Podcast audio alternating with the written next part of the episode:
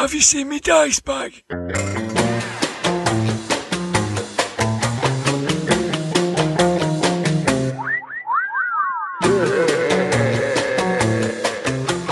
Grognard Files. Hello, my name is Dirk the Dice, and this is the Grognard Files podcast, where we talk bobbins about tabletop RPGs from back in the day and today. This is the second part of episode 36, which was all about Lord of the Rings and MERP, Middle Earth role playing. This part features all the bits that didn't fit in the first one. Don't see it as a supplement, see it as a wonderfully illustrated off canon scenario that enriches your experience of the world. We've had a new five star review on Apple Podcasts, this time from Japan. I love listening to Dirk and Blythe waxing lyrical about their gaming experiences and discovered a great deal of other podcasters, writers, and games which I'd love to try out among all the other in depth lore behind the history of RPGs they discuss. Having hit the hobby circa White Dwarf 97, I was unaware of the golden years of the dwarf. The infectious enthusiasm for the hobby on the Grog Pod means that I'm now desperate to find a local tabletop role playing group after many years in the board games wilderness. Thank you. This is by Menion, aka Rob, at Old Shabby Gamer on Twitter. He has a podcast that I've been enjoying, Confessions of a Wee Timorous Beastie, where he shares his gaming memoir, my favourite format of podcasts Japan via Scotland and all over the world, and The Hobbit has a special place in his heart too. It was great to hear that everyone enjoyed the first part of our interview with Liz Danforth. I hope you enjoyed the second part too, where she faces the Games Master's screen and talks about the Fellowship of the Troll getting back together and some more of her inspirations. We recorded this several weeks prior to the pandemic lockdown of the Western world, and in the interview, Liz talks about her future travel plans, which are inevitably scuppered. I left it in because I enjoyed Liz's enthusiasm for the enriching properties of travel. At the time of recording this, Liz is actually suffering from the fever effects of COVID 19 virus. So please join me in wishing her the very best for a speedy recovery. Get well soon, Liz. As I was saying, I love RPG memoirs, and I'm pleased to have Per Broden's first game, last game, and the game that means everything to him. And you can hear the Swedish experience. It was thanks to Per and his persistent hashtag GrogMerp campaign that we created this episode. Daily Dwarf has written an essay that I'll read looking at the coverage of Tolkien and Merp in White Dwarf. Blythe joins me in the socially distanced room of virtual role playing rambling. If it sounds a bit strange, it's because I didn't have my mic on and we were very, very, very drunk. It's the Grogglebox, and we look at Ralph Bakshi's 1978 animated version of The Lord of the Rings. If you love that movie, Sorry. And what do we know anyway? We're just a couple of chances from Bolton. I'll be back at the end to roll on some criticals for new patrons. Until then, Ramblers, let's get rambling. Okay, the Games Master screen. I'm going to put this screen in front of uh, me and Liz. Hello, Liz. We're back again. Hi, Dirk. Hi, Dirk. I'm a little rattled. okay, I'm going to put this screen up in, in front of us, and I've got a table in front of me, Liz, that I'm going to roll apparently at random using two dice. And uh, we're going to pick some uh, things from your career to talk about. So let's uh, let's go up first. Okay, that's a uh, 19. And that's the Fellowship of the Troll. Oh, which, which uh, reunited, didn't it, a few years ago uh, to create the uh, the deluxe TNT. So, what was that experience like? That was interesting because we had not worked closely together. Those of us who became the Fellowship of the Troll with that title um, had not worked closely together for literally decades. The French translator, Patricia, had produced a f- new French edition of TNT that was so amazing that we really wanted to bring the American edition back up to speed. Uh, I'd done a little, uh, just a little bit of artwork for it. We'd gotten together at TrollCon. Rick Loomis would have a small convention each in the middle of summer in Phoenix and said, This is gorgeous. We need a new edition. We need to get up to speed. The game's still popular, people still like it.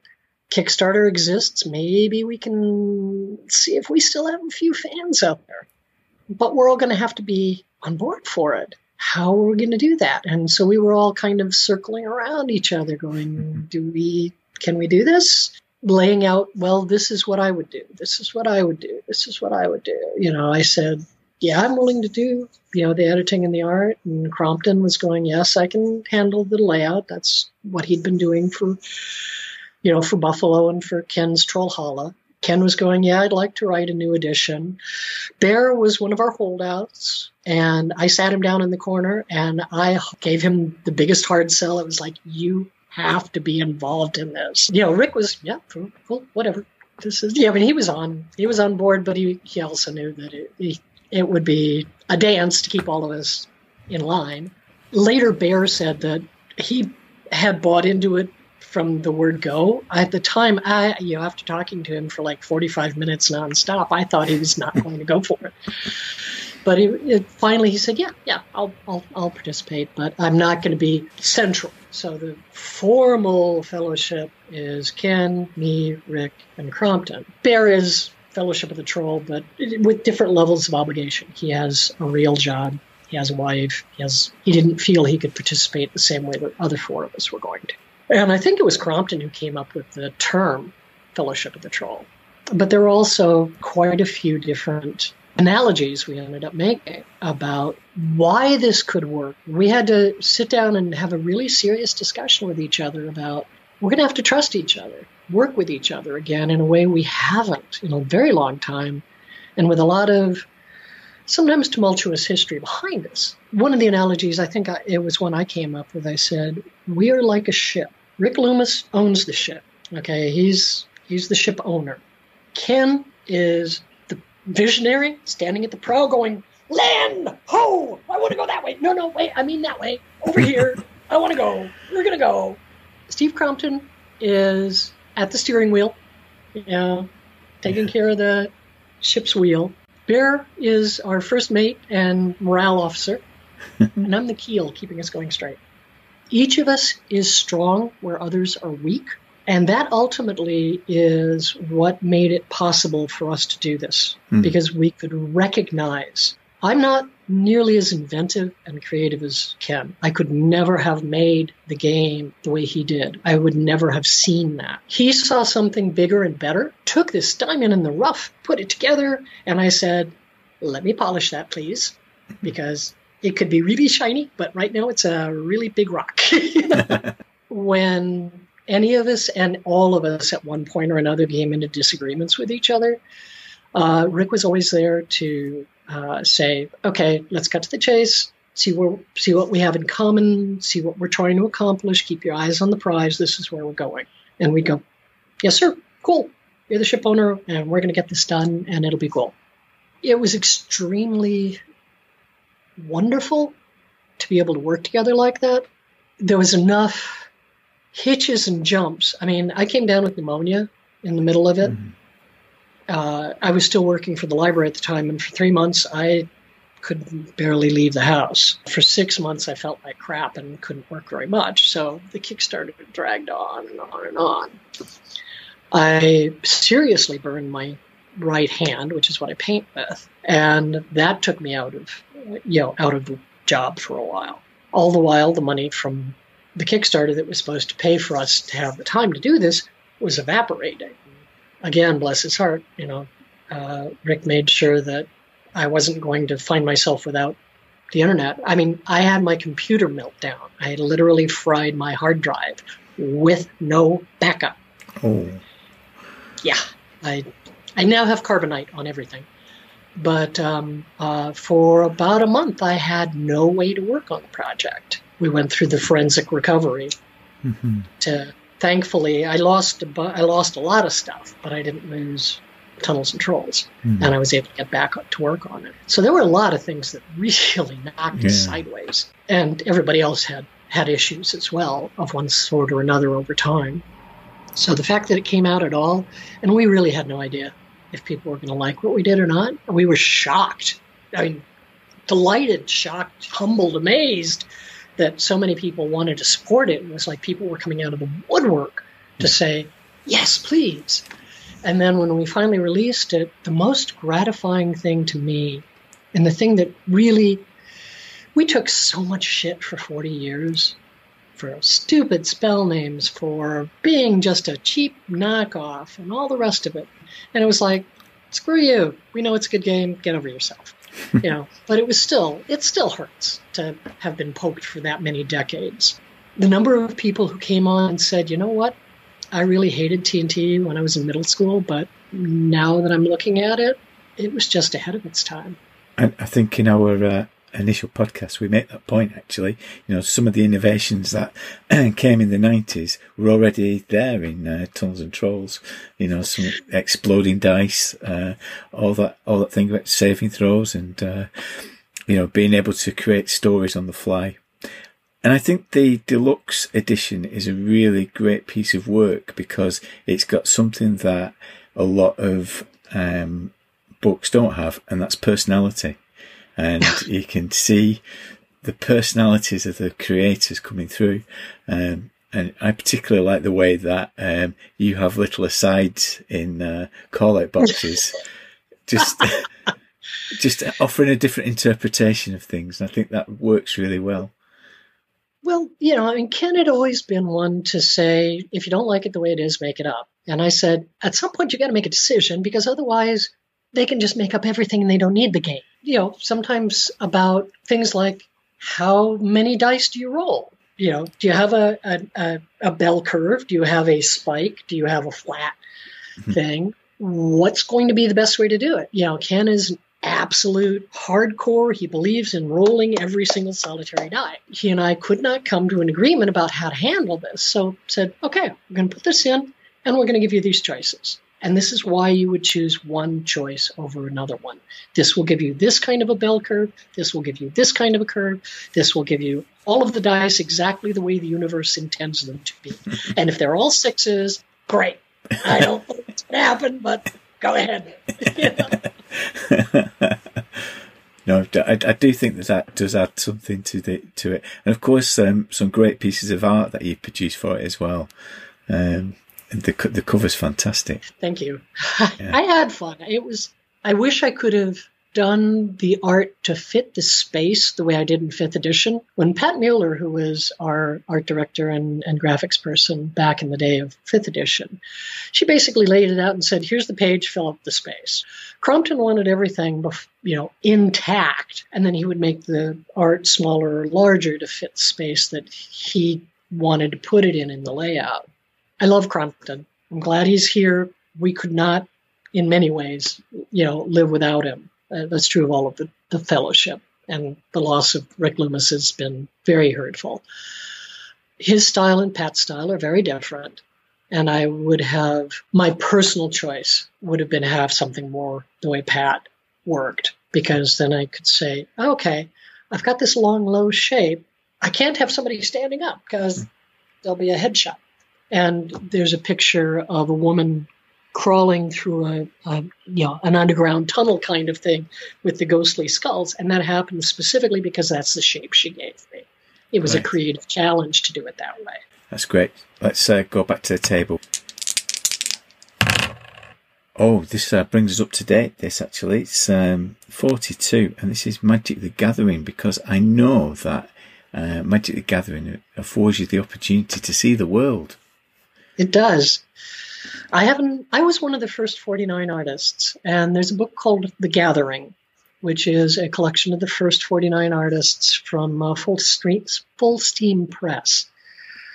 And um, uh, the earliest magic artists were as much collaborators as illustrators. And I got in very early. I didn't get in on the alphas and betas, but immediately thereafter I did because I was already making my name in the game industry. The most recent card I have done is was 2006. So I haven't done anything for Magic for a long time. People keep asking me, well, why haven't you done anything for Magic? And I say, well, first of all, it's not my decision.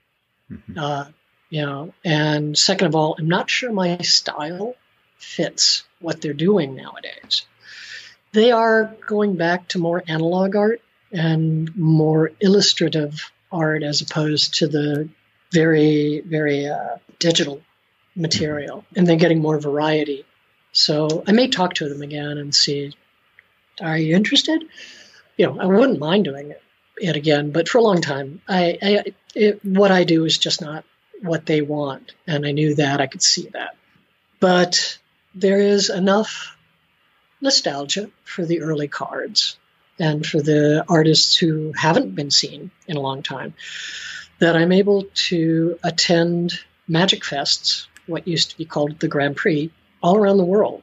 Because early on with the, with the Grand Prix, the artists were being treated the way they are at regular science fiction conventions, which is to say, you know, they'll pay your airfare, your hotels, maybe a stipend for food, all of these different things.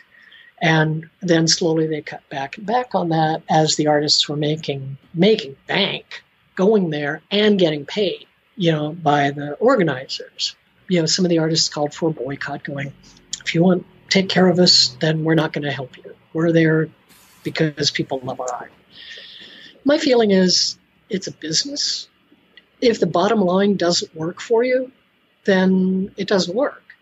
And that's cool. But I choose the events I go to in part because they offer me something else. Mm-hmm. And in this case, they're offering me the opportunity to travel around the world, to make my name, to increase my visibility again. I was, yeah, life in progress, horrible midlife situation, you know, breakups and parent death and things like that. You know, I was off everybody's radar for a good 10 years. So I had to reinvent myself, and I'm still in the process of doing. Magic was a very big, high visibility thing for me. My opportunity to go to Barcelona, to go to London. I leave for Lyon, France, in about two weeks. I'm going to be in Prague in May because I was in Bilbao last year, I met someone who had done an interview, much like yours, years before from Poland for Polish TNT. That's what he knew me from. He had he had been one of the people instrumental in getting Tunnels and Trolls early editions translated into Polish.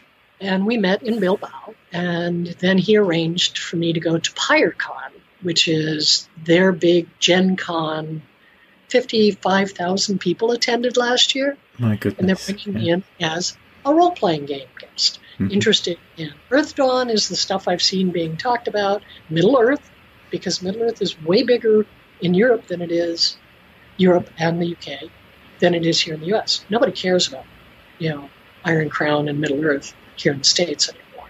Hardly, mm-hmm. it seems like. But I regularly get asked to sign Middle Earth cards, or people like you all talking about Middle Earth still. Almost all of my original Nazgul paintings sold in Germany. Wow. Yeah. so for me to go to Europe gives me, first of all, a chance to travel that I could not do otherwise. Mm-hmm. Even if I'm paying my own way, if I can make enough money at the Magic Fest to stay a little longer, or if I can get a double, I, I'm, I'm going to be able to spend all of May in Eastern Europe because I'm going to start at Pyrkon at the beginning of May spend two weeks playing tourist, and then I'm going to end the month in Prague at a Magic Fest. The the Pyrkon is paying my way to get over there. The Magic Fest should pay my expenses that I will have generated in the middle two weeks. I'll have had a month to play tourist yeah. in a part of the world that I had never seen, that I grew up with as being ooh scary behind the Iron Curtain, you know.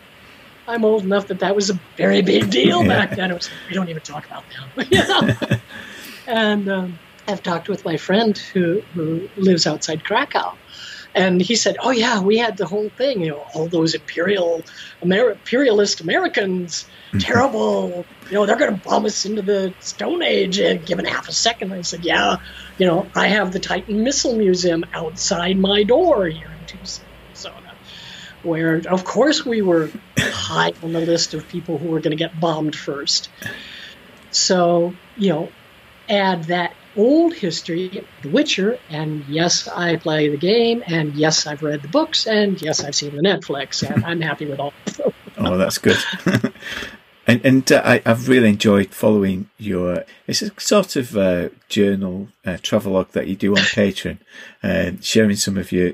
A, a, more recent one, you were showing to me your sketchbook uh, that you that you did while you were out there. So, is that part of the experience as well? Just uh, trying to capture the experience. Absolutely. Patreon changed how I think of myself as an artist. You know, I, I, take myself professionally, but I didn't take myself at all seriously. And so many people, when people want to give me money just to see what I do, it's like, I need to step up my game again. So instead of just going and looking, if I'm sitting around at a, you know, a cafe drinking a beer, or, you know, in the evenings, you know, at the restaurant, I'm probably going to have my sketchbook with me. I've never been one to sketch a lot. Anthony Waters, for example, has huge sketchbooks, and I just it blows my mind. I, I it's something I wish I had been doing all my life, but um, I'm trying to make a point to spend more time sketching because of Patreon, and I'm trying to make a point to learn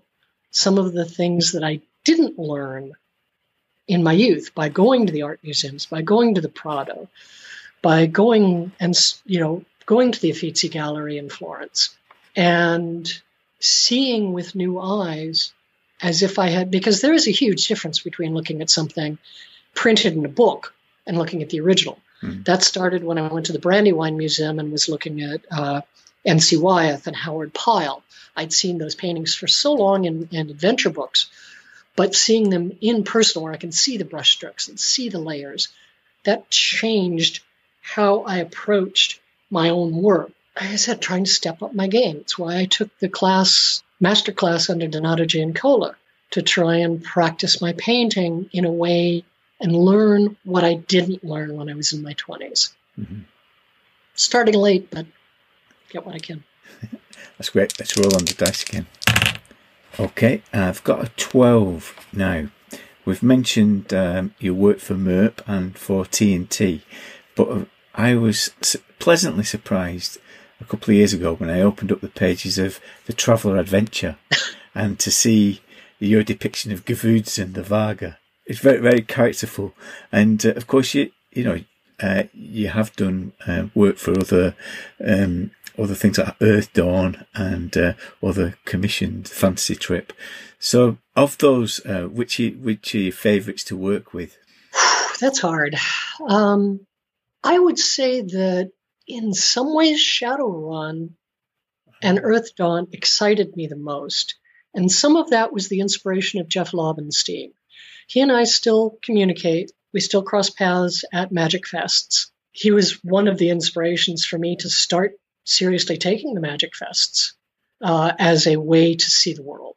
Mm-hmm. Because he's doing that. He's doing these like every weekend. I don't know how the hell he does it and still does artwork beside but uh, seeing him traveling and seeing his stories about going places, I said, wait, I can do that. But I've always, always, always been captured by the bizarreness of his art and mm. the the strange otherworldliness of it.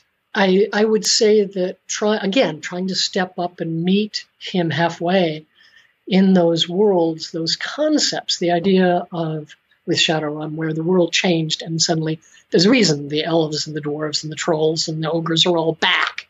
Mm-hmm. And that was your neighbor next door a month ago. I liked that idea. I enjoyed Traveller, and it reached an audience that nothing else I did did because mostly mm-hmm. I work in fantasy, so here was an opportunity to work in science fiction. When I was in high school, I turned my nose up at fantasy. I had no use for that that mm, Conan shit you know. and then someone introduced me to Fafhrd the Mouser, and I said, I really like this stuff. Uh, but before that, I, I was very snooty about I like science fiction because that's real, or it could be. You know, fantasy is just make believe. Because you know, yeah. I'd gotten away from Tolkien and all the rest of it, and then it was like, no, I really like fantasy.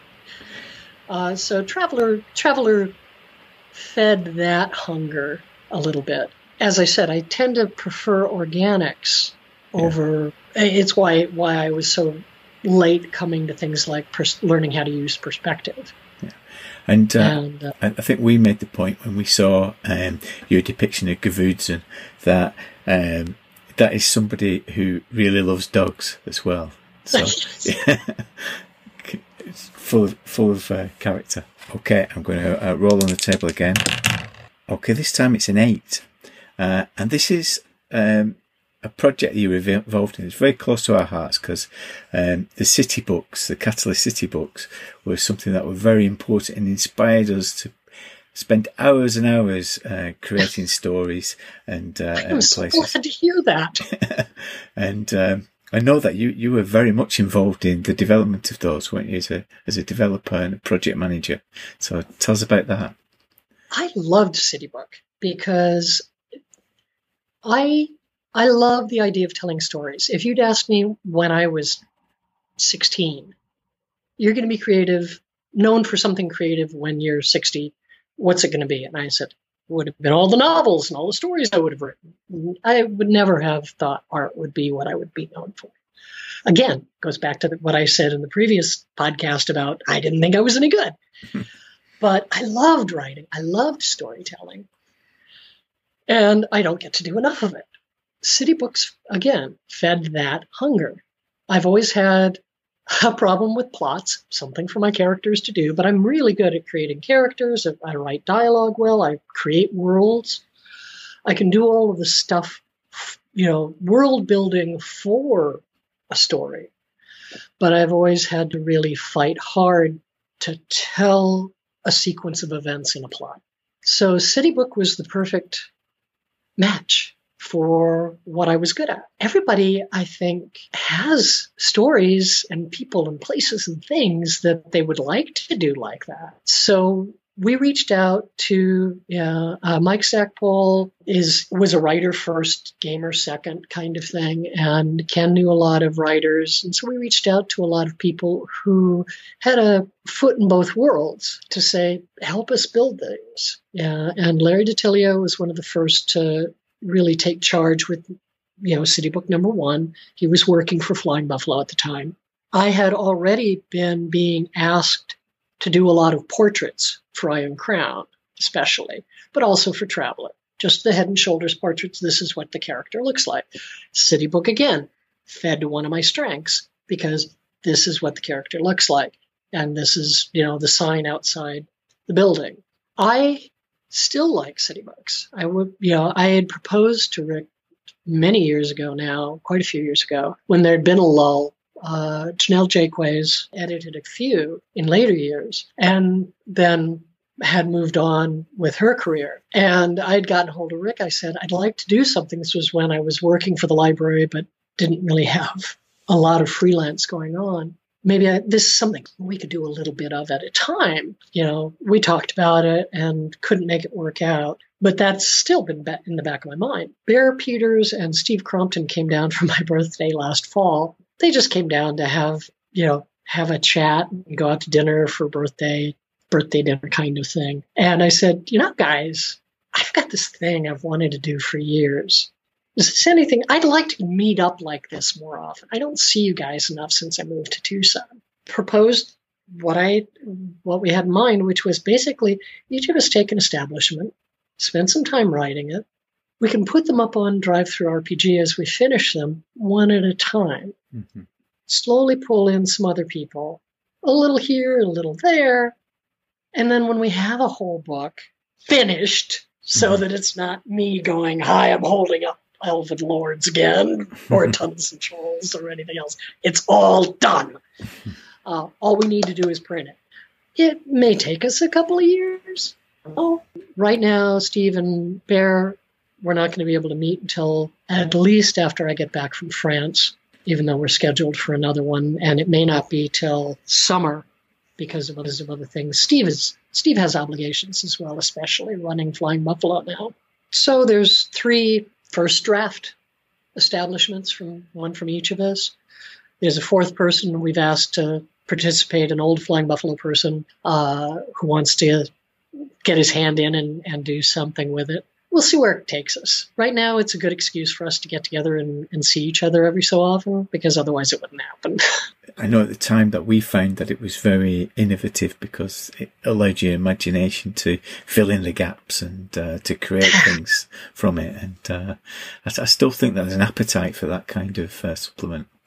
And, and certainly, yeah, I mean, the first city book won an origin award because it was the first time anyone had done anything quite like that now you can go and DriveThruRPG, and there are plenty of other mm-hmm. resources doing that kind of thing uh, so we're no longer innovation on it and we are you know harkening back to the nostalgia factor again mm-hmm. but um, there's nothing wrong with that. This podcast is built on that. there is that. And and honestly, if you're doing something for fun and people like it, that's how we got here in the first place. Exactly. Yeah. I never if you I would never have imagined this, you know, when Rick said, Will you do a cover for Supernova? I never thought that would end up being the door opening to my career. But yeah, as long as it's fun, that's all that matters, isn't it? It, it makes it a lot easier to wake up in the morning and go do it. Yeah. And if somebody else likes it, that's what makes it possible to do it again and not just, oh, this is a one off. Let's, uh, let's roll again. Okay, the final roll, and this is uh, 72. Uh, because of our Patreons, we were able to commission some work from you uh, a couple of years ago for the second Grogzine, The Cavalcade of Monsters. I, I, still, I still look at that uh, image and I, I love it especially because you created it especially for us. I just wanted to talk to you about um, monsters and monster design because you know you mentioned the Nazgul and your take on that. How how do you go about that uh, process of creating monsters? Inspiration is everywhere. You know, I um it as we were saying earlier, Tolkien affected everyone so that dwarves and elves and hobbits and uh, you know orcs are the bread and butter of fantasy nowadays. And anybody who gets their foot in the door there then moves on to the Larousse mythology and all of the other you know uh, you know Slavic mythologies, uh, you know which are bringing in and all the Slavic stuff. Uh, you know, Charles Saunders bringing in a lot of Black African uh, fantasy, and you know, people know banshees and they know the sidhe and they know the they know the kobolds before D&D got a hold of them if they do their research from the Germanics uh, and Scandinavian myths, the, the Asian mythologies. So we've mined all of these things upside down and backwards. And um, I doubt there's a game designer out there that doesn't have a whole shelf full of mythology and history books. But for me, I end up drawing, I think, as much on my zoology minor. Like I said, an anthro major, zoology minor. I'll spot a piece of something in one place and combine it with a bit of physiology, anatomy in another place, and then a concept over in another place, and then I delve in the back back of my head for my id. And what comes out is something that I hope is interesting to look at and evocative, but maybe someone hasn't seen it before. When I did the picture for you and for Ken St. Andre's article, all of the creatures he described were things that the world has seen before to some extent. I admit I found it very unsatisfying. And I ended up because I was actually visiting the same people that I was visiting this past weekend, and they are insanely creative. Just walking into their house makes my brain explode with fresh ideas. For reasons I won't go into, they have a dancing goat on the back of their car. okay, as as an emblem. And here I was doing an ordinary kind of centaur for Ken's drawing, and I said, a goat tour would be really cool. and so it was half goat, half llama, and how did I make that physiology work? And it would be lighter body than a big horse. And this is really cool. And so that's, I've got a goat tour in this sketch that is an absolute copy of the one I did for you, but with all new people in those Ah. same positions. Yeah. Okay. Instead of the goblin in the middle of the picture, there's this creature that you can't tell whether, I mean, it's kind of humanoid, but it's got either bark for skin or bark for armor or a little bit of both. And its eyes aren't quite right. And it's not holding a weapon that looks like any ordinary weapon because I've cobbled together three things into something else. And I did the same thing with the creature Ken called the Snollygoster on the front of the uh, Monsters Monsters cover.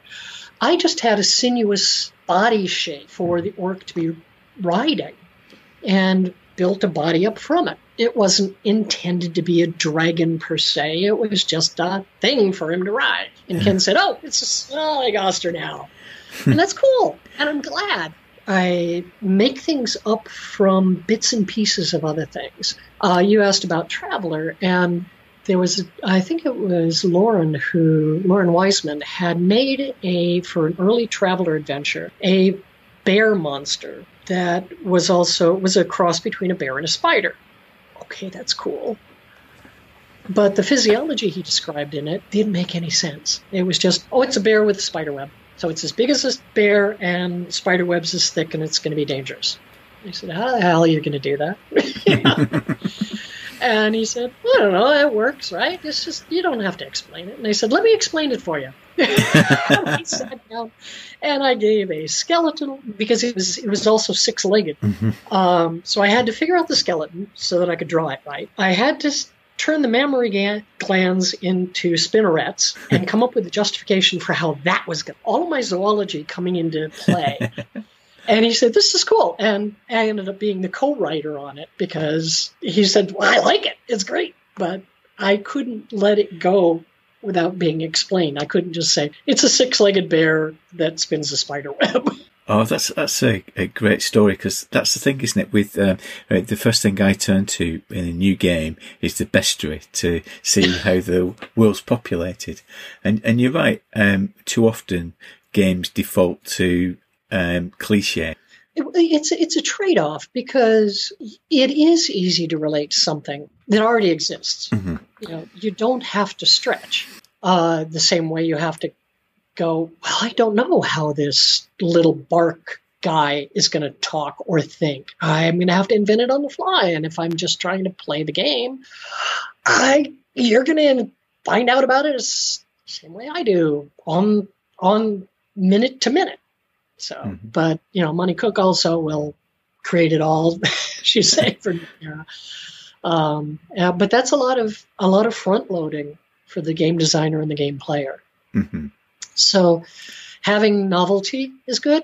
Having something you can relate to easily is good. Finding a middle ground, for me, would be ideal. Yes, yeah, because you need uh, that balance, don't you, of imagination and uh, off the wall things with that verisimilitude, that idea that this is something that could exist and has an Yeah. ecology.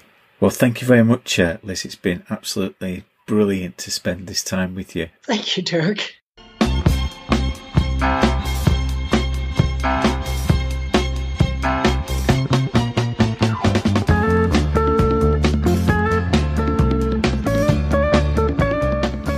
Hello, my name is Per, and I'm delighted to deliver my first, last, and everything. You can find me on Twitter as Per at Roller1 or on my blog roller1.com. It was 1984, and I was 12, and my slightly older cousin Mika was visiting us in our little provincial town in the heartlands of Sweden, Dalarna, where if you take the wrong fork, you may come upon a lonely and curious country in areas that remind you of some Lovecraftian environment desolate, quiet, and with the occasional character sneaking around or looking through the windows with empty stairs and some doors hanging on rusty and consequently noisy hinges blowing in the wind. These are places where they say shoot, dig, keep quiet, that kind of thing. I mean, all that Nordic noir crime stuff must have come from somewhere. But most of it are quaint red houses with white trimmings surrounded by, wait for it, round pole fences. He, my cousin, cajoled me into buying this new game that he had played called Mutant, a game set after the catastrophe in a future Scandinavia. You could play as mutated humans and animals, or be a robot from the old time, but with a messed up memory bank, with a tendency to obey orders from pure humans or those who had not too obvious mutations. Later I've learned they were programmed to follow Asimov's three robotic laws. You could also be a psi mutant with mental powers, shunned by most people with or without fur. They were like magic users, but very often with defects like madness or confusion, triggered by failing to use a mental ability, making it very frustrating at times. Or you could be a pure, non mutated human that was considerably sturdier and more clever than we are today, and with a patronizing at best, too, a disrespectful view on mutants. The society that had arisen was roughly at the technology level of the early 19th century. You could arm yourself with a musket if you had the cash, but equally common were a baseball bat and an old bin lid, or traffic sign with a moose as a shield. It was a more organized society than in movies like Mad Max. Things had calmed down. There were forbidden zones to adventure in, and the dungeon equivalent were old research labs or other underground facilities with a chance of finding old tech. Crazy cybercomputers, frozen people from the old times, or mutated beasts, sometimes all at once. The dragon equivalent were giant beetles and land sharks that swam through the earth. It was my first role playing game, and we had never heard anything like it, and it also came with some funny looking dice. But no gaming board, just a little cardboard sheet that was used to resolve whether the character understood what the old tech item he had just found was. My cousin had never GM'd before, and actually, as it turned out, he had never played the game. However, he spent the day reading it, and the following evening, a few friends and I made some characters. Mine, a mutated moose, a hunter, with a big club and a musket. Then he very ably played us through the introductory scenario, Uppdrag i or Mission in Mosmosel, until the small hours. It was love at first play. This game has evolved to what today is known as Mutant Year Zero, and a number of the modern products has given more than a nod to the old modules and adventures. However, we quickly advanced to non-Swedish RPGs. It was not as cool to play the Swedish games, at least not in those days. We went on a school trip to London in year 9. This was 1987, and the trip was funded to not a small part of us selling loaves of home baked breads outside a local shopping centre, we also uh, set up a school show and invited all the parents and students. I and yet another cousin and fellow gamer, Sebastian, played two drunk characters and we made some crap jokes pretending to be pissed and we had a grand finale with the song Shut Up Your Face by Joe Dolce.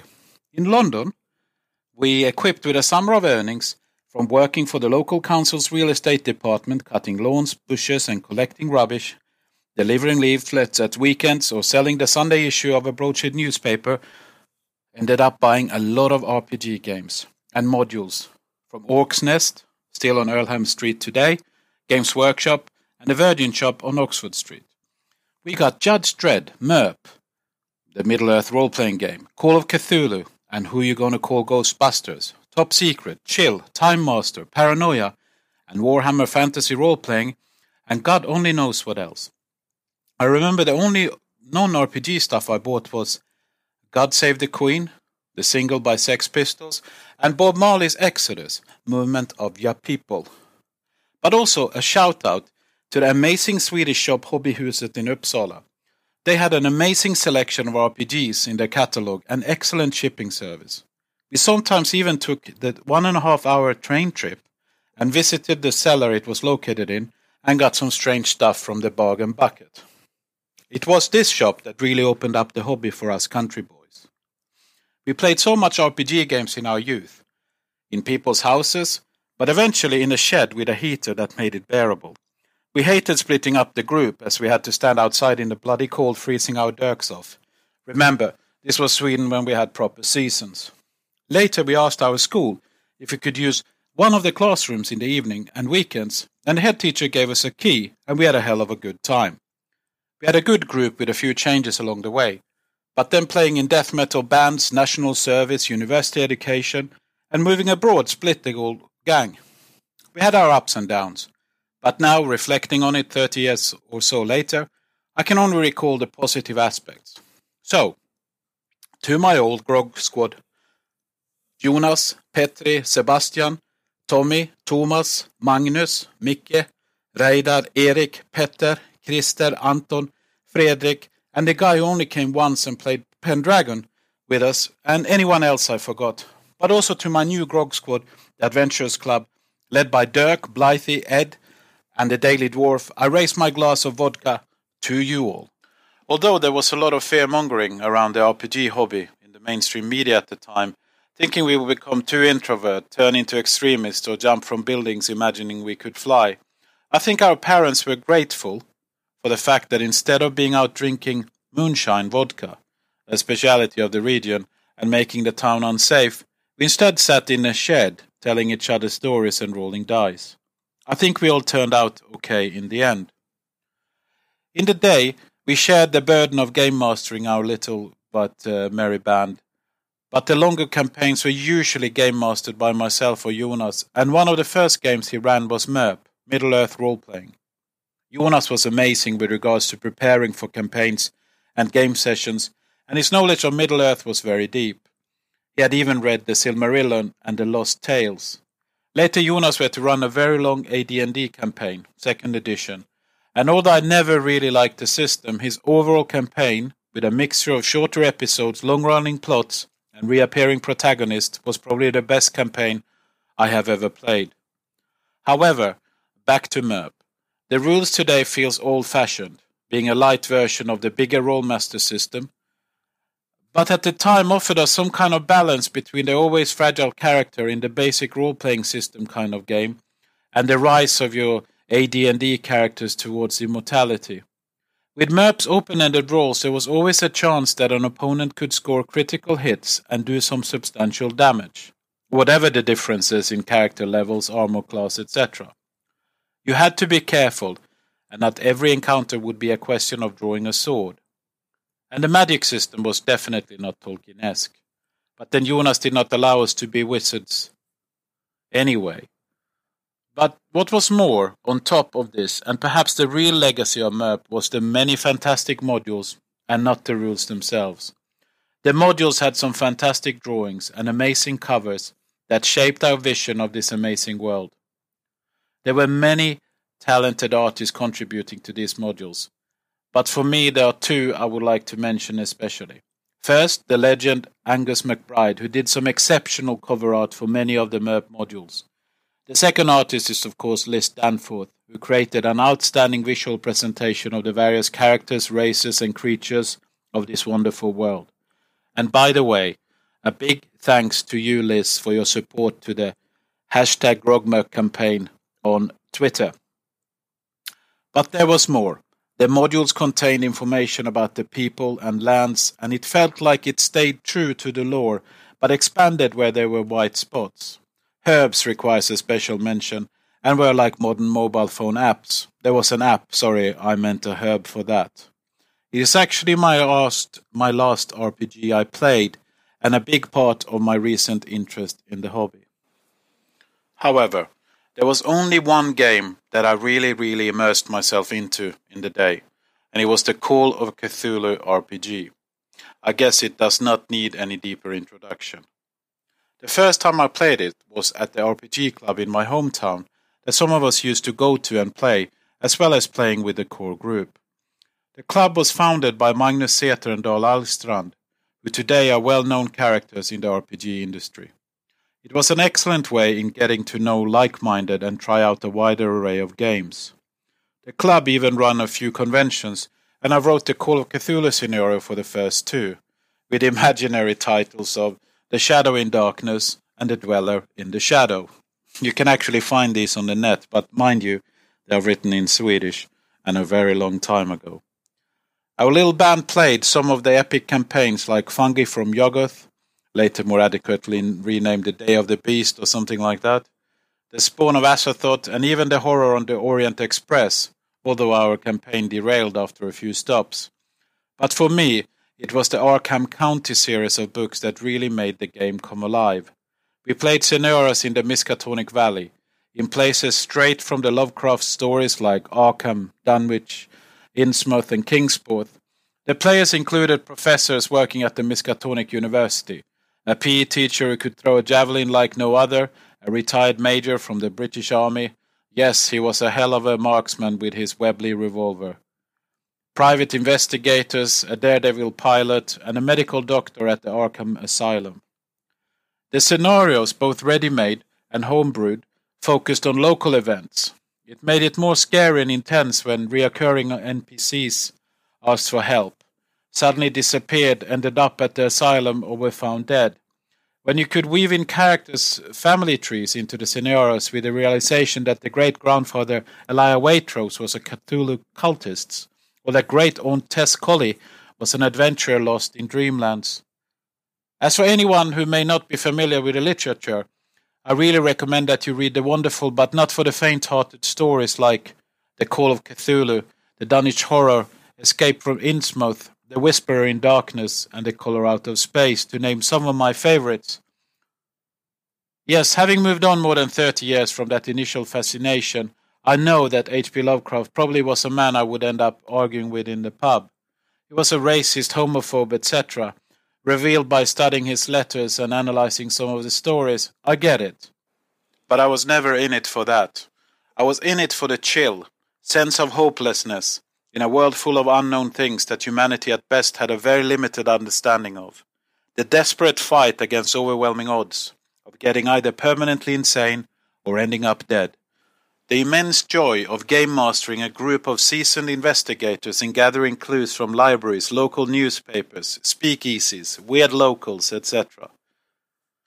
They, the characters, were never flashing heroes with shiny armor and glimmering swords or caped crusaders flying the flag. They were mostly normal people who endlessly fought on. Call of Cthulhu is my everything. The good friends of Jackson Elias are Scott Dorward, Paul Fricker, and Matthew Sanderson. And together, they talk on their podcast about Call of Cthulhu, horror films, and weird fiction, as well as other horror role playing games. Check it out wherever you get your podcasts or head over to blasphemoustomes.com.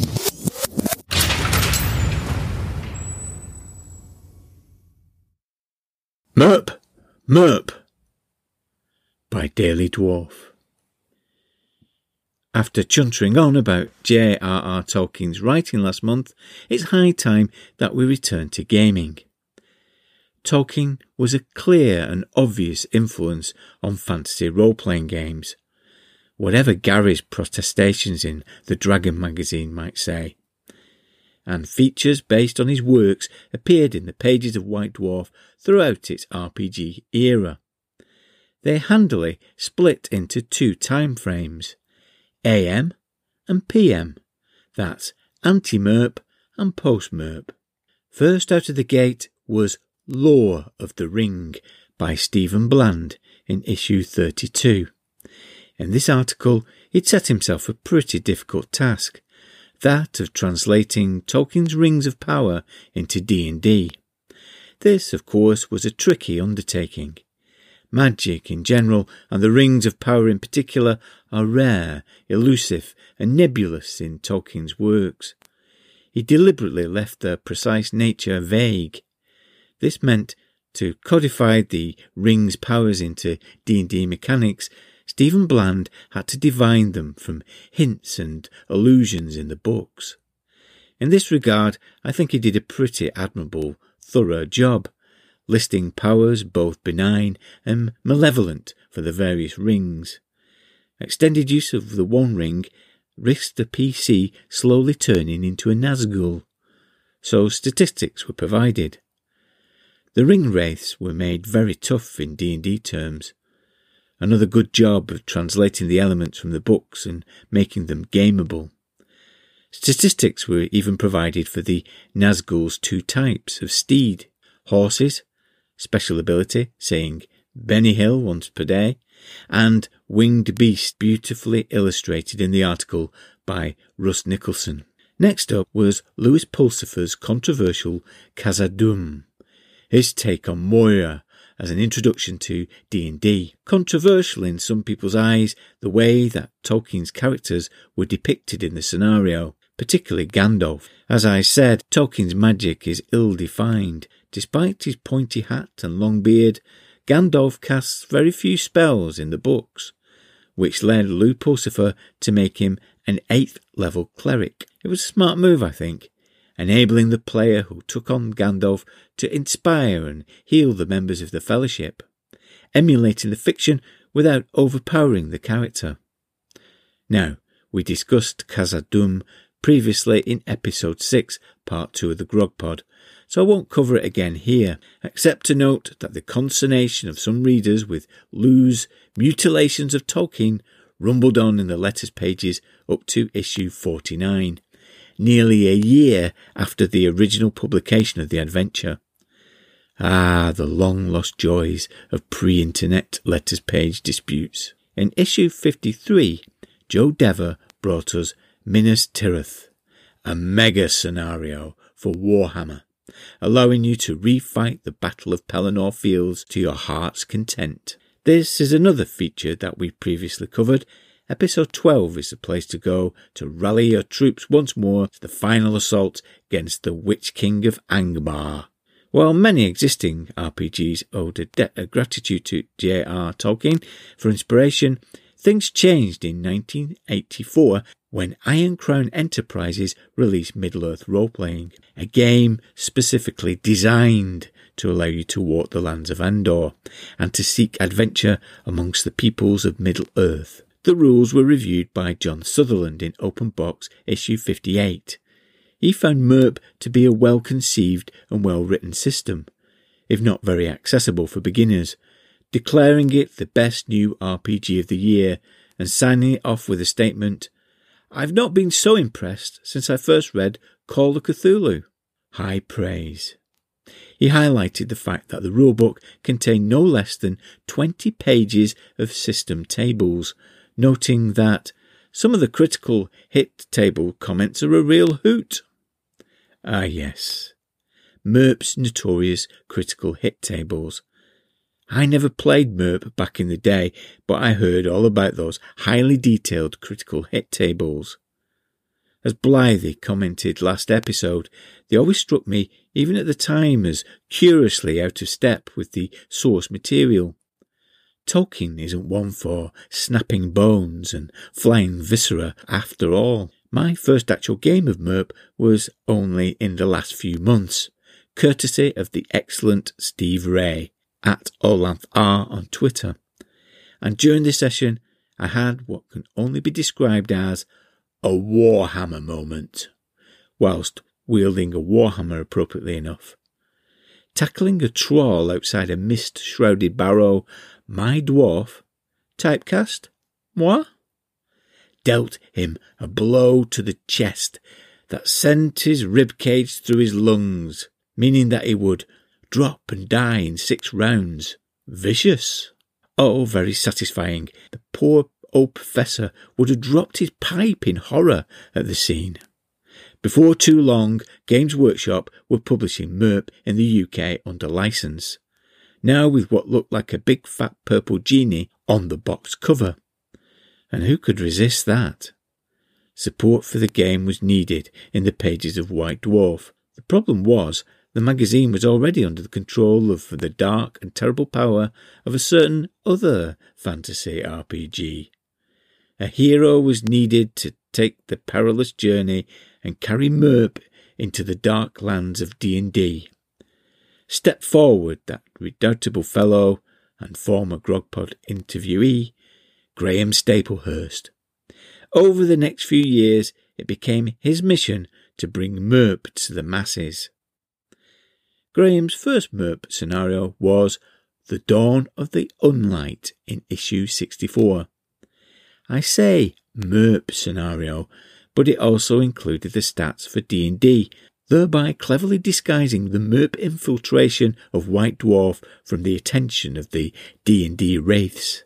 The adventure itself was set in Mirkwood, with the party discovering the aftermath of a massacre of a small tribe of woodsmen in the forest.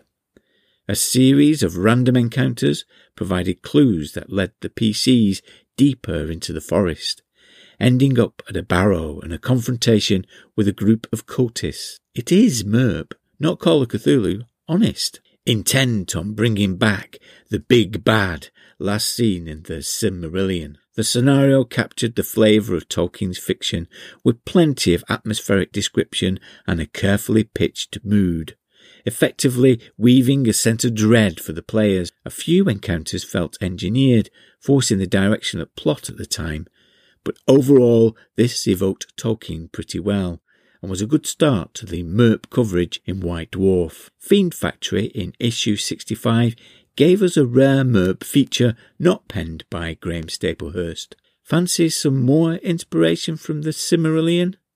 Really? Blimey. Well, Stephen Priseman gave us the the No Gith Nibbin, also known as the Petty Dwarves, a dying race with a deep enmity against the elves.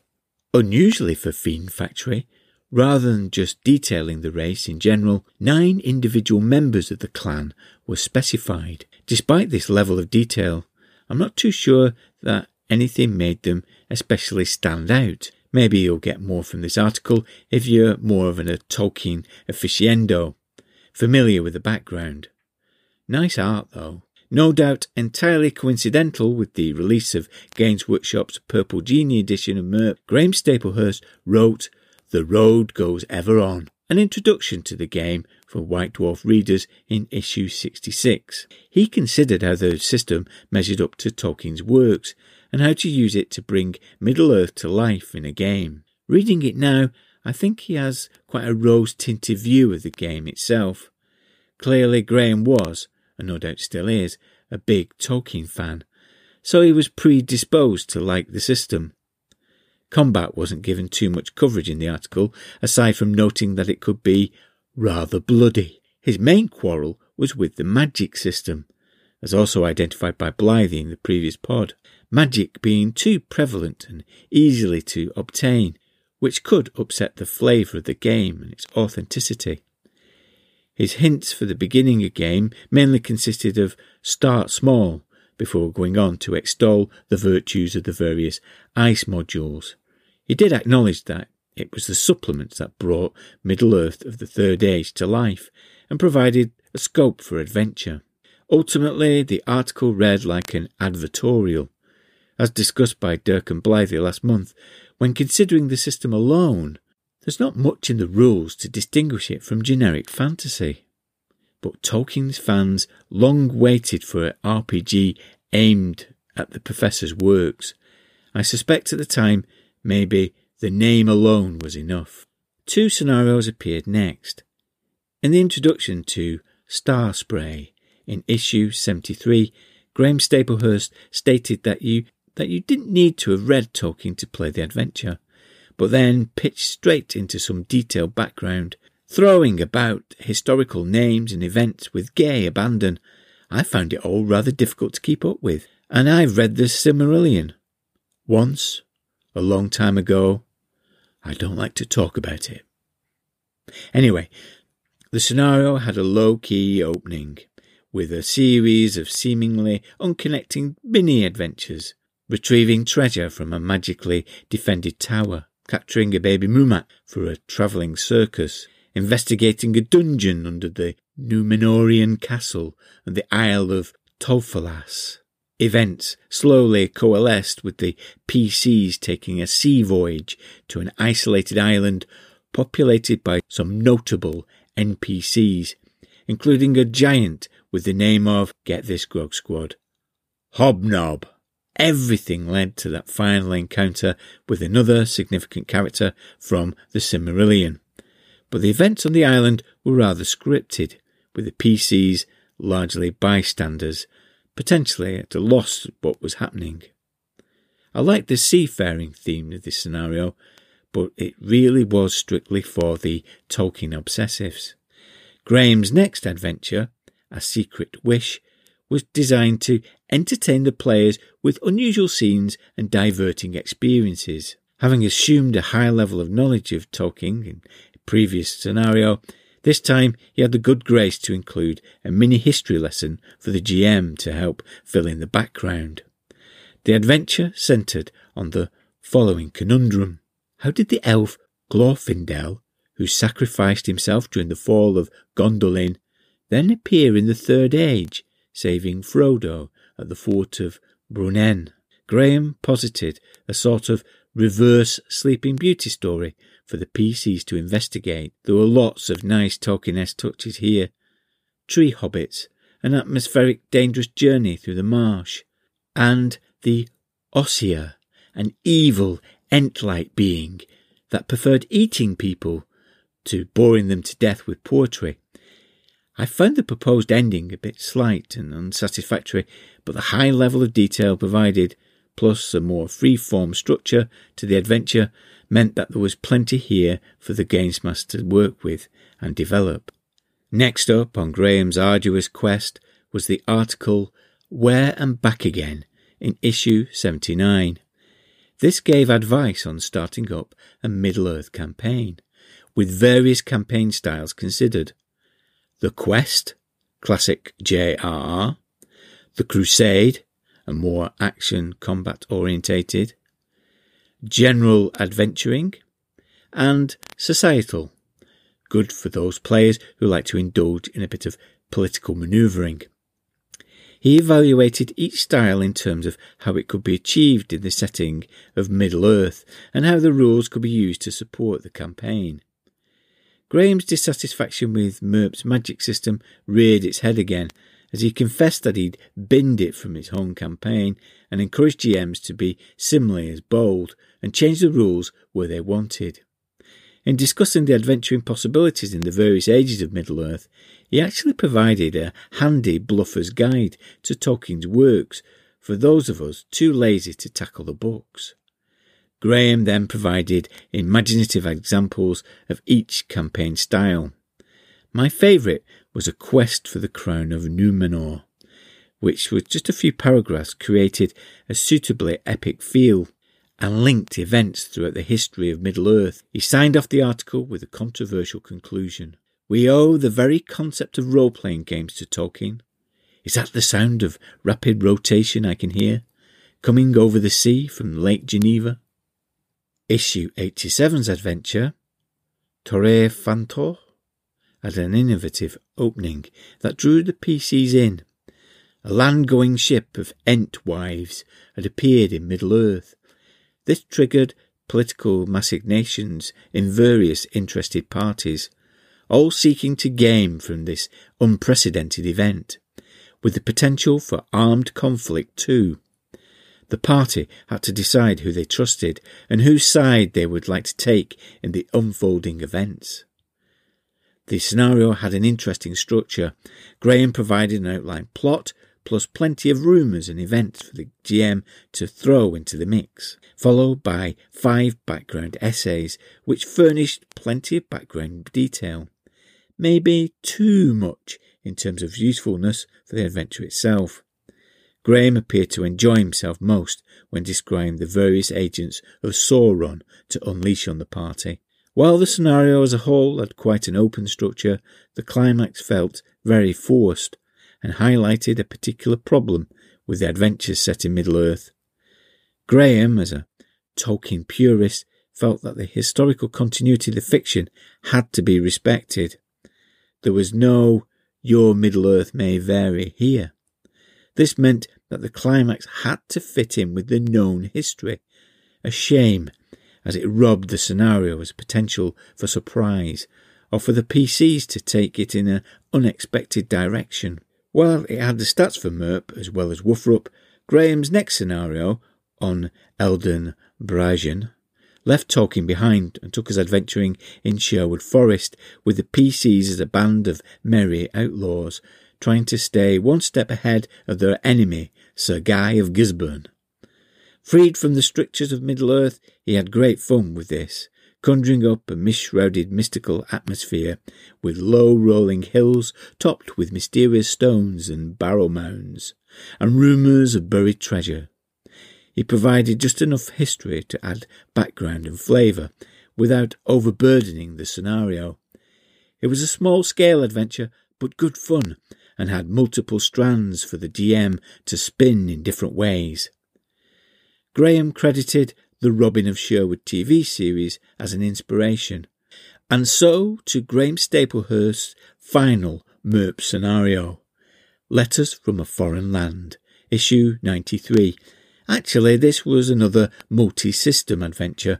As well as MERP, it could also be run for Wolfrup and Call of Cthulhu, with the setting changing from Middle Earth to Ostland in the Old World or the Balkans, according to the chosen system. It struck me at the time that MERP and Call of Cthulhu seemed unlikely bedfellows, but the structure of the scenario made it work, employing a versatile concept that suited the different settings. It had the classic onion skin style investigation approach, where tracking down a missing person led to various run ins with the cultists of Sauron, Chaos, Cthulhu, delete as appropriate. There was a nice, oppressive atmosphere to proceedings, and reading it again, it struck me that the scenario could easily be extended into a mini campaign, with the party just one step behind the main villain, always being thwarted by their nemesis until the final climatic showdown. And you never thought you'd see a MERP adventure illustrated by Dave Carson, more usually associated with Cthulhuoid excess. Think again. Admittedly, he was on a fairly restrained form here, for Dave anyway. And so Graham Staplehurst's quest was complete. He had taken MERP into the very heart of the Darklands. He sat, exhausted, there at the end of all things, hope still stirred in his heart. Mayhap I'll be rescued yet, he thought. Looking to the west, he spied a vast shapes in the sky flying towards him. The eagles are coming! The eagles are coming! he cried in joy. But though Graham knew it was not, even more dark and terrible foe had emerged within the pages of White Dwarf. He watched helplessly as the eagles were shot out of the sky by a band of 40k orc boys and the flakadaka gun. Wah! As I believe the kids and orcs would have it. Box. Welcome to the virtual room of role playing rambling. I'm in my virtual Dirk hall with Blythe. Hello, Blythe. Hello, Dirk. We're socially distancing ourselves. We're about 15 miles apart. That's that's enough, I think, isn't it? 15 miles apart in different buildings, I think it's enough. I think it is. Yeah. Yeah, I think it'll do it. I think it'll do it.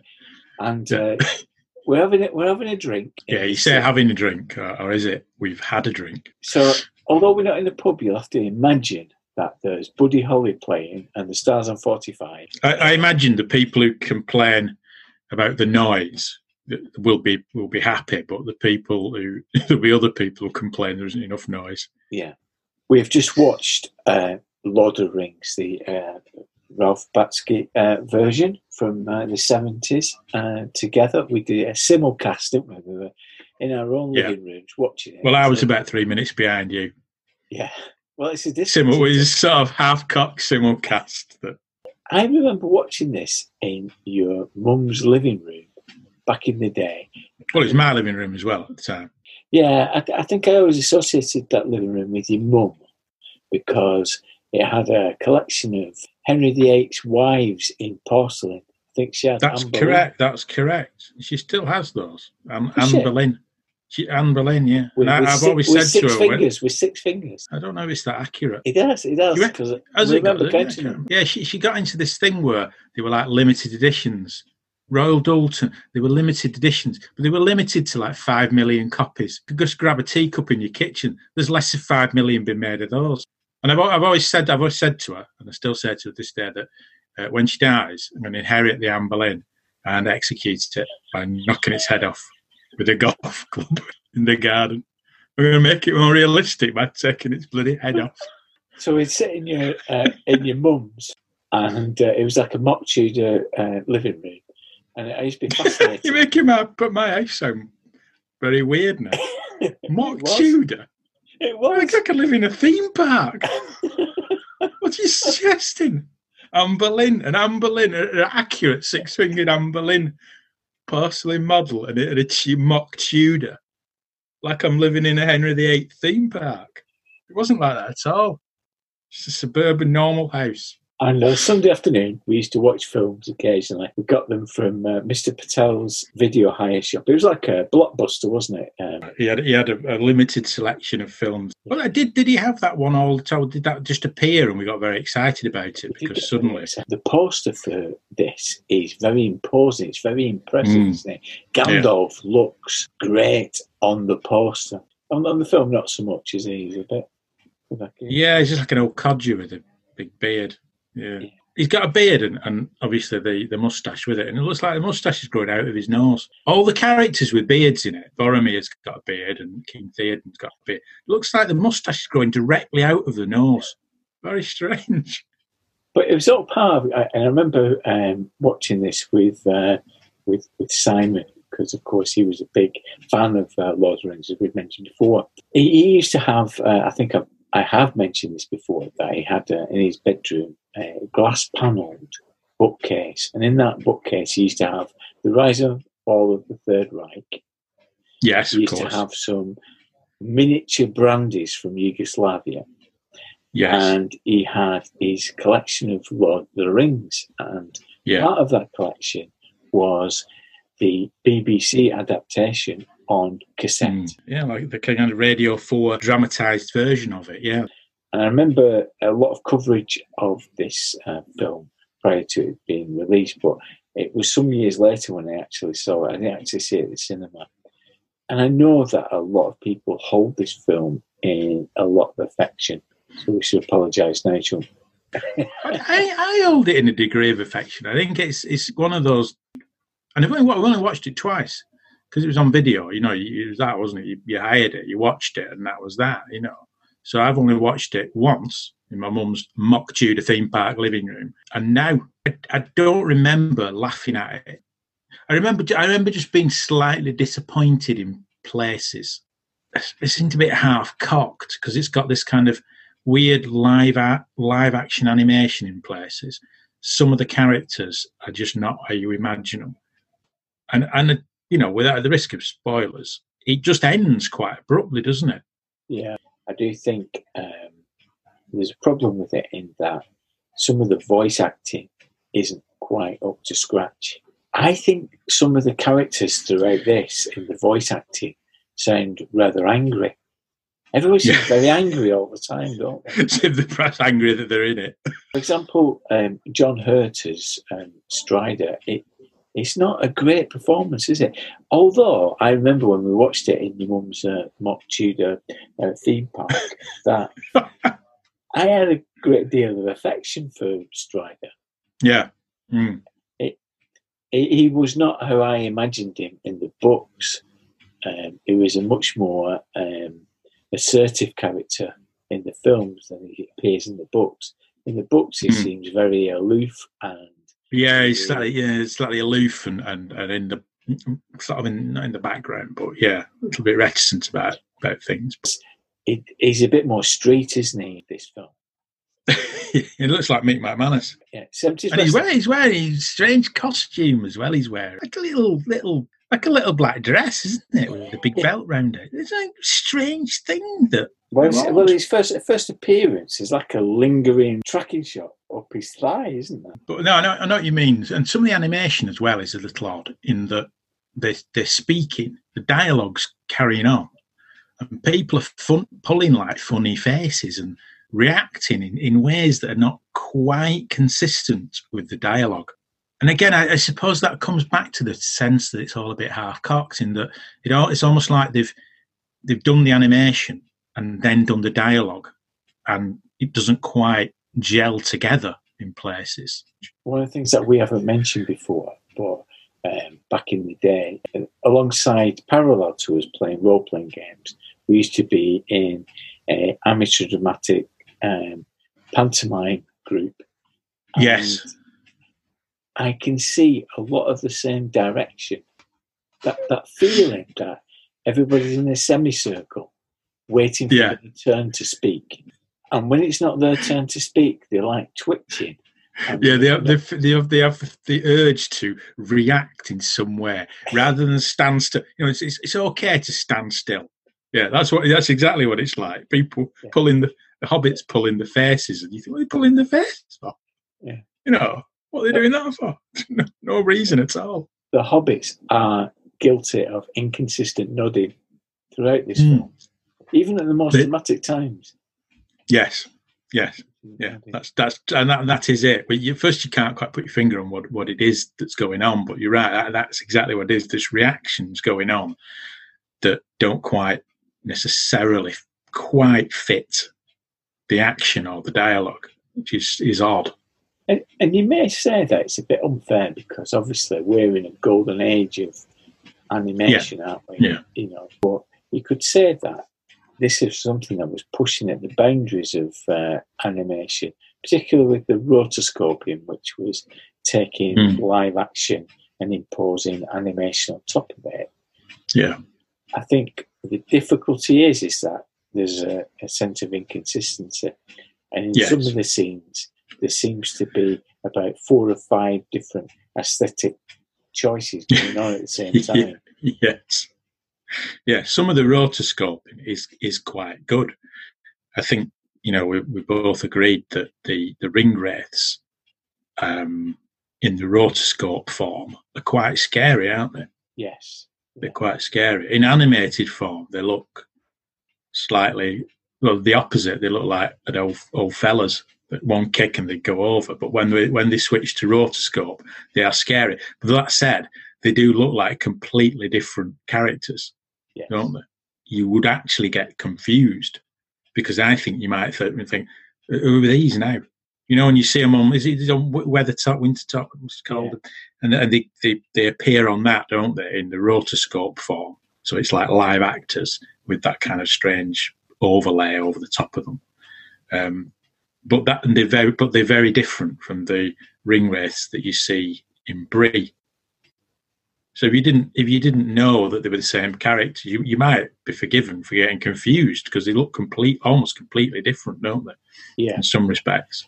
Well, if you- think um, at some points where it's most jarring is at the point where some of the backdrops are very detailed, aren't they? So Hmm. they are um, Eastern European singing ringing tree uh, I thought of that. It's singing ringing tree. um, backdrops with a very flat perspective um, Mm. drawings and paintings. Very impressive in places. Then imposed on that, you suddenly get the rotoscoping, which is um, disarming because of the way that it looks and people move in particular ways and they Yeah. things. And then they have still images, which again is like almost Japanese, uh, Noh theatre, Yeah. isn't it? Uh, very dramatic. And then you get Legolas, who looks like he's an extra from Sleeping Beauty. He's just walked out frozen or something. he does, yeah, yeah. I think I think there's a scene in one of the battles, isn't there, where um, is it the Helm's Deep battle, which does does it does look quite good with all the rotoscope stuff. It looks all- it looks all right. It has a kind of um, strangeness to it that works. And then, then Legolas just appears, like you said, like you say, like he's, he's literally walked out, stumbled out of a Disney film into the wrong film. Yes. Yeah, it does. It right. It appears firing his arrow, and you think, well, where, where did he come from? Oh, it's that. Oh, it's Legolas, isn't it? Yeah, but he just look. He does. He looks like he's from a completely different film. Its height, this is a very impressive art film. When it's Yeah. at its low, it's like a TV movie. You know, Well, like- yeah, I think. Well, I would. I would go further. My, my wife, Mrs. Blythe, watched it with me, and she said, "Why are you watching Scooby Doo?" At one point, I think they were in. I think they were in. It's the bit where they're in the mine Moria, you know. And she said, um, "You watching Scooby Doo for?" I thought I ain't got a point there, haven't you? Sauron's a janitor. And she said that, like Scooby Doo, is that there's a bit where the you know where the, the tentacle thing, the, the creature comes out of the lake. yeah, stick it, stick a shoggoth in it. Stick a Yeah, it looks like Cthulhu. If if you watch closely, it shuts the doors of Mines of Moria for them. Sauron's an interesting character because he doesn't make an impact, does he? No. um, as a, as a character. He's just like a sideline thing. Hmm. They do refer to him. It, it, the the inflection of uh, Gandalf's pronunciation is more con- inconsistent than my pronunciations in games. and I'm pretty sure that Gimli and Gandalf at some point refer to him as Harryman. Did, did, I- did I? Did, am I getting it? yeah, you're right. Yeah, it is, it is inconsistent. Yeah, yeah, and that's what I mean. It's kind of hodgepodge, isn't it? Of, you know, Yeah. I mean, Gimli, Gimli, he- he's Gimli's not a dwarf. I don't think Gimli's. I mean, given that he's an animated character and you could adjust his height accordingly, Gimli doesn't look like a dwarf. He just looks like a shortish bloke, Yeah. doesn't he? Doesn't even look like a dwarf. I'd like to uh, look at a couple of scenes in a bit more depth. Let's start with the scene that I remember the most from that time in your mum's thing, the prancing pony. Yes. And when we played the prancing pony, when we played uh, Merp, this is the prancing pony that I remembered in my imagination. yes. And I think the Yeah. depiction of it is quite distinct, isn't it? Hmm. and the MERP supplement had that image on the front of it from the film. Yeah. Yeah. And this is the first point, I think, in the film where rotoscoping is introduced, and they have very characterful faces that are animated that Yes. look very weird against the flat Disney. Uh, yeah, that's right. Up, up to that point, it's been straight animation. So it's the first point where you see it, the rotoscope, and it, it does jar you because up until that point, it's it's been apart, apart from the the opening titles are kind of odd. They they are like some Czechoslovakian art film, aren't they? Yeah. With the uh, figures behind a like a doily or mesh or something out there. But, but putting that aside, when the film starts proper, it is it is like a cartoon. It's like an animated film, and you think, all right, I settled into this. It's an animated version of Lord of the Rings. But when they get to the prancing pony, you do get the rotoscope, and you think, oh, what's this? And I think I remember that when we watched it. When the first time I watched it, it just jar you. Suddenly think, oh, they're, they're like real. They're like real people, aren't they? How, how strange. And I think what is good about it is that it conveys that sense that the hobbits have come from a, a normalized existence, and Mm. they were quite excited about their uh, adventure, and then they're faced with ugly. Yes, Humans these leering humans who seem a bit sort of threatening. They're a bit odd and threatening, aren't they? Yeah, A bit scary in a way, in a weird way, aren't they? Yeah. Yeah. and then you get the long lingering shot of uh, Strider's thigh, and he's introduced, and I remember this scene as well very, uh, very much. The ring race, um, destroying the beds, yes. Yeah. And that's the last time that you see the ring race as animated figures, Yes. After From that, the- they become. Yeah. kind of ethereal, uh, rotoscoped images like Mm. samurai, aren't they, with like samurai helmets on? Yeah. Yeah. Yeah. they, they are fearsome, I think, at that point. When, when they're in their animated pose, um, not so much. Because Hmm. uh, you said that, you know, kick him, kick that fellow who comes looking for him. Yeah, kick, kick them and they'd fall down. They don't. They don't look frightening at all as animated. They, they're odd. They look a bit of weird and old, like. But yeah, when they, they, they go to the rotoscope versions, they they are quite a bit, bit scary, aren't they? I mean, they're always. I always thought the ring wraiths are wasted a bit. Lord of the Ring. You know, they get swept away, don't they, in the river? But I always think eh, they're kind of wasted because they're the best monsters in it, the best baddies in it, really, aren't they? Yes, I think you're right. I think that's right. I think um, it certainly in the novel, it loses its pace the moment that they no Mm. longer seem a threat. Yeah, yeah, yeah. Yeah, the idea that they're pursuing them is quite is quite powerful. I think. Yeah, what this film does well, I think, is to uh, reflect that sense of imposing threat very Mm. early on, and um, they seem more scary in some ways than they do in the in the books at this Mm. point. The other the other scene uh, that I think is uh, interesting re- to reflect on is how incidental Rivendell seems. In the book, it feels like uh, the- where the formation of the uh, fellowship, it feels very significant. Whereas in this film, it feels more like a reuniting with um, Yeah, with Bilbo. That seems the most significant.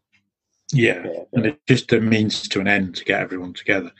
With with Elrond, he doesn't doesn't look like an elf, He doesn't, does does he? he? He looks like a kind of relaxing tennis player or something, doesn't he? White with it, with his gold medal round his. If he's like I don't know, Ilie Nastase or something.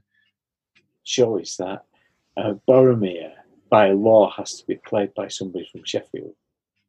Yes. well, of course, he's classic. He's classic Tolkien. Yeah, the working class, untrustworthy, easily, easily, uh, easily kind of tempted. There you go, Tolkien, isn't it? It's more accentuated by uh, Jimmy Tarbuck, or should I say, Sam Gamgee. There's some brilliant characterizations. Bilbo looks like Jimmy uh, uh, thingy, Jimmy Krankie, Jeanette, Janette Krankie, I should say, maybe. Yeah, and and yeah, Sam looks like Jimmy, a, a sort of, I don't know, like a kind of. I, I said Jimmy Tarr, but like a tw- it's a twisted version. Really annoyed me, Sam, in it. Yes. He annoys me anyway. He annoys me anywhere, right? He annoys me anywhere, but particularly in this film because he is. He comes across. How can I put this politely? But he does come across as like a bit. He's slow on the uptake. That's what I mean. In I mean in the Peter Jackson film and in, in the book, he's he's not. He's not. I don't think he's stupid. He's just. He's just a kind. He's like presenting more of a yokel, in like an innocent. Yeah. He's like a loyal, innocent kind of character, isn't he? Who's got a bit more to him than perhaps may appear. But I think in this in the in this version, he's I don't know, he does come across as like a bit of a simpleton, which I just find a bit uncomfortable, painful to watch. And so I know he's only a cartoon, it's only a, an animated character, but somehow it just was, was slightly painful. I thought Yeah. in places. I suppose we need to come on to the characterisation of uh, Gollum. It, that that's an uncomfortable characterisation of Gollum, isn't it? Because Yes, how can I put this? There's a definite undertone of um, Jewish. Uh, uh, um, uh, yeah, yeah, it. there is there is a hint of that to it, isn't there? Yeah, I thought that, which again is a oh, slightly uncomfortable. Yeah, We need to talk about uh, Moria, don't we? And the, uh, should and the- should be good. But Scooby Doo, what is the Scooby Doo scene? Isn't it? You know, uh, uh, famously in the books, the Balrog is not described. I'm No. sure J.R. Tolkien didn't have in mind a disco lion with the The- the- the lion, almost reminiscent of the lion from Banana Splits. Rory, it was Rory the lion, wasn't it? Which I, I just think is it's not what Tolkien had in mind, is it? I think it's fair to say. I wouldn't want to speak for Tolkien or his legion of fans, but I think it's fair to say he wasn't thinking of Rory from the Banana Splits. There was a callback as well to uh, Liz Danforth's flares because he had uh, quite big flares on, didn't he? yes, he was. Well, Galadriel, Galadriel's a bit disco as well, isn't she? yes, yeah. A bit Saturday Night Fever. Like, you know, like a disco princess, isn't she? And what's this? It's sort of an elf, but she's got like a headband on. And that's what, the Bee Gees staying alive is going to break out at any minute. But yeah, the Moria rotoscope stuff is a bit uh, is a bit duff, isn't it? it doesn't quite work. Where I think the rotoscope works is uh, during the Helm's Deep. Uh, Hmm. I think while we were watching it, you said that the orcs steal the show. They do, yeah. They, very, they they remind me a little bit of the Sand People in uh, Star Wars, but slightly more menacing version of that. But I think they do steal the show, don't they? they they're good. They're quite kind of scary and well, orcish, I suppose. Yeah. Yeah. With, with their red eyes and distinctive tusks. Uh, they Yeah. do look. Uh, And in a way, the the, rot, the rotoscope stuff. I never thought I'd use the word rotoscope as much in my life. I, I'm talking about it now, but anyway, uh, the rotoscope stuff looks good with the orcs because they they have more of a fluid, quicker movement, don't they? Because it's live action, under, underpinned by live action, isn't it? uh, they move quicker and more fluidly than the animated characters, and it gives them a kind of scariness because they're quick. They're like quick and quite vigorous and energetic, aren't they, in the way they move because they are real people dressed up as opposed to an animated figure. So that gives them a certain degree of threat, I think. I agree. And Gandalf only looks impressive when he appears in rotoscope at the end. Well, that's odd as well because there are bits where the animated lead characters do appear in rotoscope briefly, don't they? So clearly, like an actor, only very briefly, but you do notice it when it happens. You know, we have to we have to address uh, the end of it because I think you're right in saying that. Um, it does go at a fair old lick, doesn't it? Well, I think, and it's it's worth noting. It's worth noting, just for the record, that there is no Tom Bombadil in this one either. So two directors can't be wrong. Notable, notable by his absence again. I think back in the day, I did uh, take him at the word when they said, uh, "As the gallant tale ended, so did the first of the great tales of the Lord of the Rings." I assumed that there were, was another one, and I'm pretty sure that we went looking for it. Uh, uh, Mr. Patel's the. Uh, we sent him. We sent him on a on a fruitless quest. Mr. Yeah. Patel's probably still looking. He is He's still looking is. for it. He's still looking for that that sequel that never was. Never was, and it is did, did, they plan to make a sequel? I think so. Yeah, I think. Did they, yeah. It does does get. You get a feeling that it's it's asking for a sequel, isn't it? Well, of course, it's asking for a sequel because we know it's not finished. It's Lord of the Rings; it doesn't finish. But you know that side. It would take about twenty years later, wouldn't it, for a, a full mm. Lord of the Rings trilogy to be produced in the form of uh, Peter Jackson's uh, Lord of the Rings? And yeah. I seem to remember at the time you were far more enthusiastic about it than I was at that time. I enjoyed it. I mean, I enjoy. I, I think they are. I think Return of the King. I have my reservations about, but you know, the first two are great. Really, they're great. They fantastic achievements. Really, I mean, as I say I, I have my reservations about Tolkien, but you can't take. You, you've got to give it to Peter Jackson. They are they are fantastic to, to actually do it like that on the film. You kind of never you'd never have thought anyone could do it, but and they do look good. They kind of look, in some ways, and, and this is, I suppose, this is where the two film, the two films differ. The Peter Jackson films and the Ralph Bakshi film differ. Is that, to my mind, when I watched the Fellowship of the Ring, Peter Jackson's Fellowship of the Ring, it was, it was kind. He thought I'd, he managed to get it how I would have imagined Lord of the Rings to be. It looked like what not quite, but kind of things that were in my head when I read the books. Peter Jackson's version was similar, whereas the Ralph Bakshi version was a bit not. That wasn't quite how I imagined it. The diff- difficulty I always had with the uh, Peter Jackson films is that, to my mind, they're a bit too uh, fair and um, day glow in their depiction. And what I always rail against is the idea that these are the definitive visions of how it should be. Mm. They're not particularly how I imagined them when I read uh, Lord of the Rings. And again, when I've read them uh, recently, it's far more, um, it's got a bit of a, a darker edge um, than is depicted in the Peter Jackson films, I think. Um, maybe it's just me. I, I always think that as well, that it came from that period of time where CGI was at a point where um, directors were of opinion where, you know, we can do this, so we should, rather than, yeah, know, holding back and um, thinking, you know, let's use this sparingly. Yeah. Yeah, I, I, know what you mean, and I think that's where Return of the King goes a little bit awry. I mean, Return of the King goes. It's, it's problematic because it, it does just repeat itself. So you get Helm's Deep in the Two Towers, don't you? The big siege, yeah. the big face-off between the orcs and the Riders of Rohan and all that, and then you get Minas Tirith. And you go, it's the same thing, you just repeat it, isn't it? Again, yeah. really, just sort of. But you're right. It's repeated at a slightly more spectacular level, but at a level which becomes ridiculous. The elephants, I know, I know these things are all in the book, but the elephants, the way it's done, Legolas sliding down the trunk, all that's just all a bit much. So I, I agree with you there. I think Return of the King is where he, he just goes a bit too far. Whereas Helm's Deep, I think, is is fantastic the way that's done, Per- tension it builds right. and everything. Perhaps you're right. Perhaps I, I felt more fondly towards them.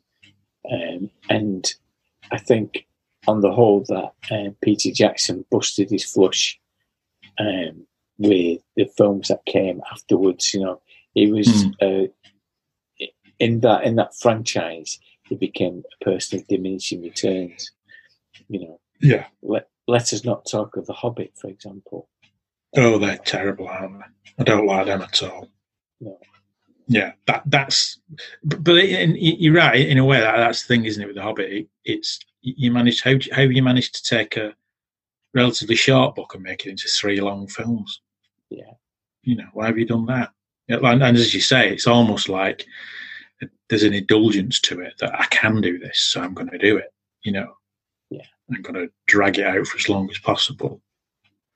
So, but I do think Lord the Peter Jackson Lord of the Rings. For, for me, I can remember seeing you know Aragorn and thinking, oh yeah, that's Aragorn, yeah.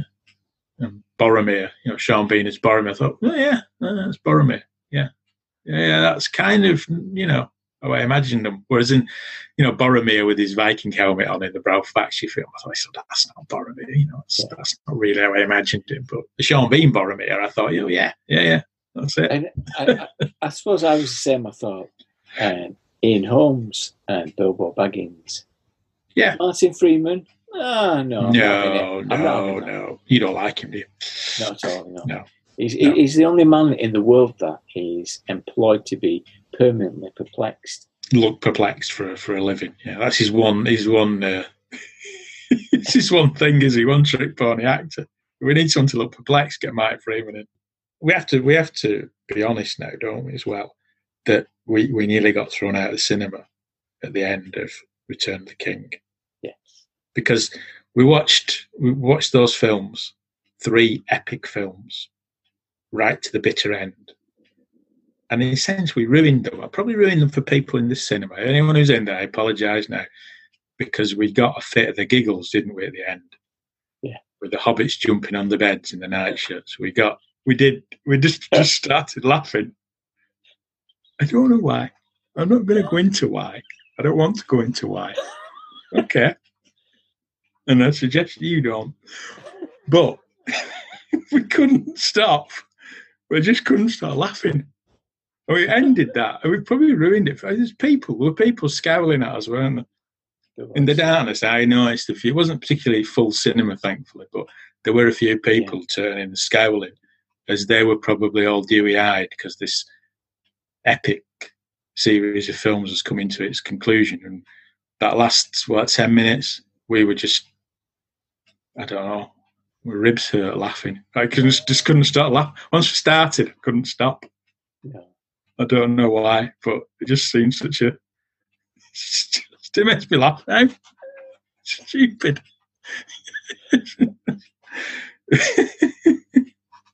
We usually sign off this uh, Grogglebox section by contemplating what can we take from this film that we would introduce into gaming. um, it's quite difficult, isn't it? I think. What would you, what, what would you take from it? I guess. Um, what can what can I take from it? There's nothing, is it? Let's end with those jumping down. nothing. There's nothing to take from it. But again, we, we I think that the back in the day we watched it. We we did like it, and we watched it probably with a I don't know, like it's a mixture of, of excitement and disappointment at the same time Yeah, because it was a fantasy film that you know they were few and far between, weren't they? yes, So you lap them up trying to trying to learn something from it that you could incorporate into a game, but I'm not sure. I'm not sure there is anything much in it. no. Lord of the Rings, isn't it? You know. I remember Simon being very disapproving of that. He didn't Yes. like it. He didn't like it at all, did he? No. I think it was. But then I, I can, I, think at the time we, we thought his disapproval was funny.